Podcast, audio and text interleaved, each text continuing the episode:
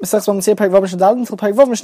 focus of this parak and the next parak as well is when somebody hires workers to do something and the obligations which they have towards each other. Asuchis Apar says the Mishnah, one who rents a cow, lachish bahar, in order to plow on a mountain. That was the agreement between them that he would use it to plow in a mountain. But then he took it and he used the cow in order to plow in a valley. And we're discussing somebody who rented not only the cow, but also all of the tools which are used for plowing together with the cow. And the Mishnah says that im nishbar hakankan, if the kankan, which is part of the plow, which would actually do the digging in the ground, as the cow would walk, this tool would be digging in the ground. And if it broke, then Potter, the renter, is exempt from paying for the tool which he broke because if he would have done it in the mountain, it's even more likely to break. The ground there is usually harder. So it's not because he went against the agreement that the item broke and therefore would be exempt. On the other hand, Babika, if the agreement was that he would use it to plow in the valley, the Chosh Bahar, but then he went and plowed in the mountain, if this tool which is used for the digging part of the plowing, if that breaks, then Chayev, he is liable to pay for it because it's much easier to break it on the mountain and he didn't have permission to plow on the mountain. On a similar note, the Mishnah tells us, Lodush Bakitnis, if the agreement was that he would use the cow for threshing beans. That would mean that he would use the cow to tread on the beans, that was part of the processing of the beans. But instead of doing that, V'dosh Batvua, he used the cow to tread on the regular produce, the grain, and as the cow was doing it, the cow slipped and either died or got injured. Says Mishnah Potter, he is exempt, because that was even more likely to happen had he used the cow to tread on the beans. However, Lodosh Batvua, if the agreement between them was that he would use the cow in order to tread on the regular grain, V'doshpat kitnes, but he used the cow to tread on the beans, Chayev, the renter who did this, would be liable to pay for the cow, for the injury, whatever it may be, because the beans are more slippery, and that is, we, we view it as that is what caused the animal to be injured. Mishnah here, Suches Achamar, one who rents a donkey, to bring on the donkey wheat. They agreed that he is able to use that donkey to carry a certain weight of wheat, but instead the renter went against the agreement, and he bought the same amount, the same weight of barley. Now, uh, barley is more light than wheat, which means that if he is bringing the same weight of barley as the weight of wheat, there's going to be a lot more barley than the same weight when it comes to wheat. So even though it's not because there was more weight that the donkey might have got injured or fallen under the burden of carrying this, however, the fact that there is much more and it's much larger, that does affect the donkey and it does make it harder to carry, and therefore we do view it as the fact that he went against the agreement, that is what caused the donkey to be injured. So Chayev, the renter, would be liable. Tavua, if the agreement was that he would use the donkey to carry grain, and instead he bought on that donkey straw, Again, straw is lighter, and therefore, if he's bringing the same weight of straw, not the same amount, the same weight of straw, then there's going to be a lot more of the straw, which is harder to carry, and therefore Chayav, the renter, would be liable to pay for any injury caused to the donkey, because the quantity and the volume of the produce, whatever it may be, makes it harder to carry. So if we continue with this point, if the agreement was that he was able to use a donkey to carry a lesech of wheat. A lesech is a volume measurement. It's half a kur, which is equivalent to 15 sa'ah. But yeah, that was the agreement. What did he, what did the person do? And he bought, used the donkey to carry a lesech of barley. So the same volume of barley, which means it's actually lighter than what he was able to use the donkey to carry. And it's not a larger amount, and therefore certainly Potter he'll be exempt because he didn't do anything which would cause the donkey to be injured or make it harder to carry in any way. However, if he added on to the volume which the donkey would be carrying, such that the donkey was carrying more than a lesech of barley, even if it's still lighter than a lesech of chitim, of wheat, since at the end of the day the volume is larger, that already make, makes it harder in some way to carry that rather than the wheat. and therefore chayev he would be liable. Asks the Mishnah, how much does he need to add onto the lesech in order to be liable? If he added a tiny, tiny amount of barley, would that make him liable for any injury which happens to the donkey? Answers the Mishnah, Sumchos Rabbi Meir, Sumchos says in the, in the name of Rabbi Meir, Sa'al Agomol, the amount is a sa'ah for a camel, if he was renting a camel. So a lesech, we said, was half a kur, which is the same as 15 sa'ah. So if he adds on one fifteenth, which would be one sa'ah, then that would already make it significantly harder to carry, such that he would be liable for any injury which occurs. And it would be three kav if it is a donkey. Three, cra- three is equivalent to half a sa'ah, which is a thirtieth of the lesech. That is considered to be already a significant amount, such that we do look at it as harder to carry, and therefore the renter would be liable to compensate if any injury occurs. Mishnah we discussed in detail certain laws about shomrim, about somebody who is guarding somebody else's item in the third parak of this Masechta, and this will be relevant to this Mishnah.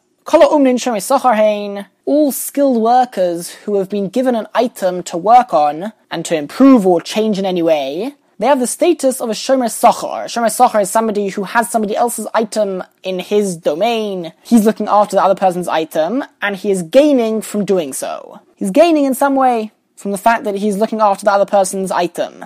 So the Mishnah is telling us that somebody, for example, let's say he's a dyer. So he receives somebody else's wool, which belongs to somebody else, but as long as he's working on the wool to dye it, he's looking after the other person's items, he's considered to be a shomer. The reason why he's a shomer sochar is either just because of the fact that he's being paid to do this work, but it could be that that's not enough. Because even if he was doing the work, let's say, in the owner's house, he would also be being paid for it. And that means that the wage which he is getting for the dyeing, for the work which he is doing, does not reflect the fact that he's looking after the item as well. And therefore we need to look for a different gain which he is getting for the fact that he actually has the item in his possession, in his workplace. And that benefit would be that if the, per, the owner of the wool doesn't end up paying him, he doesn't come up with the money, then this dyer or whatever worker he is can tell him, I'm going to keep this item unless you pay me. It's sort of like a deposit which will guarantee him payment. And that is the gain which he is getting, and therefore he's considered to be a Shomer Sochar. And as we learned in the third perek, a Shomer Sochar would have different laws to a Shomer Chinom. Somebody who is guarding it without any gain. Because he is gaining, he is more liable. If the item will be stolen, for example, then it's the worker who will be liable to compensate the owner.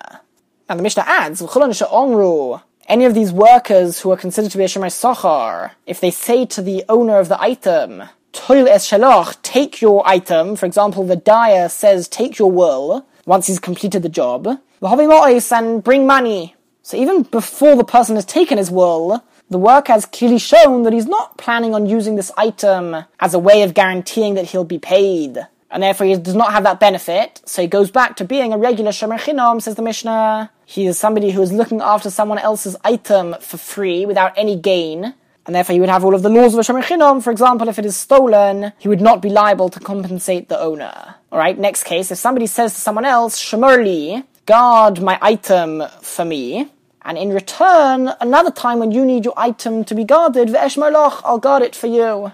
Shomer Sachar, he would be considered a Shomer Sachar, the first person who is guarding it now, because he is gaining something in return for him doing this. Now, it should be noted that if he says to him, guard my item for me now during this week, and I will guard your item during this week, at the same time, in that case, they wouldn't be considered to be a Shomer Sochar, and in fact, he would be exempt if the item is stolen or lost if something happens to it. Because there is a special unique exemption which the Torah says that if the owner of an item which a Shomer is guarding if the owner is working for the shomer at the same time that the shomer is looking after the item, or when he appoints him to look after the item. If the owner is in some way doing something, working for the shomer, then the shomer will be exempt for paying for the item if something happens to it. If, for example, it's stolen. So in this case, if they're guarding it for each other at the same time, it's as if each one is doing something for the other person, and therefore this exemption would apply. So our Mishnah is talking specifically about a case where they won't guard it at the same time, but he says, guard it for me now, and in return, another time I'll do it for you. So it would be considered a Shomer Sachar because he is gaining, he is getting something in return for guarding it. Alright, and final case of the Mishnah, if somebody tells someone else, Shemar Li, guard this item for me, v'omai oh and the other person says, hanach lefonai, place it in front of me. Shemer he becomes a Shemer a god who is not gaining anything. He didn't say he would pay him or anything. And the Mishnah is trying to tell us that even though he didn't explicitly say that he accepts upon himself the job, it's clear from the context that he's accepting upon himself to guard it. He says, place it in front of me. In addition, in order to become a shomer, one needs to do a similar act to what is necessary when one acquires something. Just like if you acquire an item, you buy an item, in order to transfer the ownership to you, you need to lift it up. So in the same way, if somebody becomes a shomer, he also needs to do something like that, like lifting it up. Now we learned at the beginning of the Masechta that one way of acquiring something is if it is placed within four amos of that person, and he has the intention to acquire it. So this is also the mechanism which is being used in our case over here, that the owner of the item is placing it within four amos of the shomer, and that, and he says, place it in front of me, and together that is considered to be an acceptance of shemira, of looking after the other person's item. Mishnah Zayin, the list from the previous Mishnah continues, and the Mishnah says, if somebody, let's say Ruvain, lent Shimon money, and he took from Shimon a deposit, an item which Shimon owns, in order that he can guarantee that Shimon will end up paying him. This is a mashkain, a deposit, such that if Shimon won't end up paying him, Ruvain can keep that item. Be as it may, until Shimon gives back the loan, Ruvain is looking after Shimon's item, so he has the status of a shomer. The question is, what type of shomer? Says the Mishnah Shomer Sochar is considered to be a shomer Sochar. What gain does he have? So the Gemara explains that lending money is a mitzvah. Of course, you're helping out the poor person who is in need of money. And there is a rule that ha'isik mitzvah potter min mitzvah. One who is involved in one mitzvah is exempt from performing a different mitzvah, which comes his way whilst he is performing the first mitzvah. Now, because he took this mashkain, this deposit, at the time that he was fulfilling a mitzvah of lending money, so if a different mitzvah would have come his way at that point, for example, a mitzvah which would cause him a loss, such as tzedakah, if a different poor person comes and asks him for tzedakah, he would be exempt from giving that person the charity, the tzedakah, because he's involved in a different mitzvah of lending this person money. Which means that at the time that he received this deposit, he was gaining in that because he was lending money, he would be exempt from giving tzedakah to somebody else, which is a monetary gain. He wouldn't lose any money by giving the charity. Therefore, he has the status of a Shomer Sachar for as long as he has that mashkain. Since at the beginning, when he received that mashkain, that deposit, there was a monetary gain involved. Now, Rabbi Yehuda, Rabbi Yehuda says that that itself is not considered to be a benefit which would turn him into a Shomer Sachar. And therefore, according to Rabbi Yehuda, Hilvo Mois, if Ruvain lent Shimon money, and he took this deposit in return for as long as Shimon hadn't yet repaid the loan, then Shomer Chinom, he's got the status of a Shomer Chinom, he's not gaining any real benefit. Only in a specific different case where Hilvahu Peiros, if Ruvain was lending Shimon produce or fruit, then Shomer Sachar then is considered to be a Shomer Sachar, because fruit can rot after a certain amount of time, and therefore by giving away this fruit, he's actually gaining because Shimon would be obligated to replace the fruit later on with fresh fruit. And this is considered to be a gain which Ruvain the lender is getting, and therefore this deposit gives him the status of a shomer sochar. And the Mishnah ends off, Abba Shol Omer Abba Shol says, Muta Odom Oni, a person is permitted to rent out the deposit which he took from a poor person. If Shimon was poor and Ruvain lent him money and took a deposit from him, he is allowed to rent that out for the time that he has it in order in order to reduce from to continuously reduce from the amount that Shimon the poor person will need to return to him, because all of the proceeds, all of the gain which Reuven will get from renting this item out, he'll minus off the amount that the borrower needs to pay him back. And even though in general one is not allowed to use somebody else's item which he is only guarding, here it's permitted because it's like returning a lost item to its owner. This is for the benefit of the poor person. This is how he's sort of returning the deposit by returning it together with lots of money which he has gained from that deposit from renting it out. And this is permitted, but it should be noted that this is only permitted if Shimon is a poor person. Otherwise, it's better that you don't rent it out. If you're only a guard, then you need to guard it and look after it, but not anything else.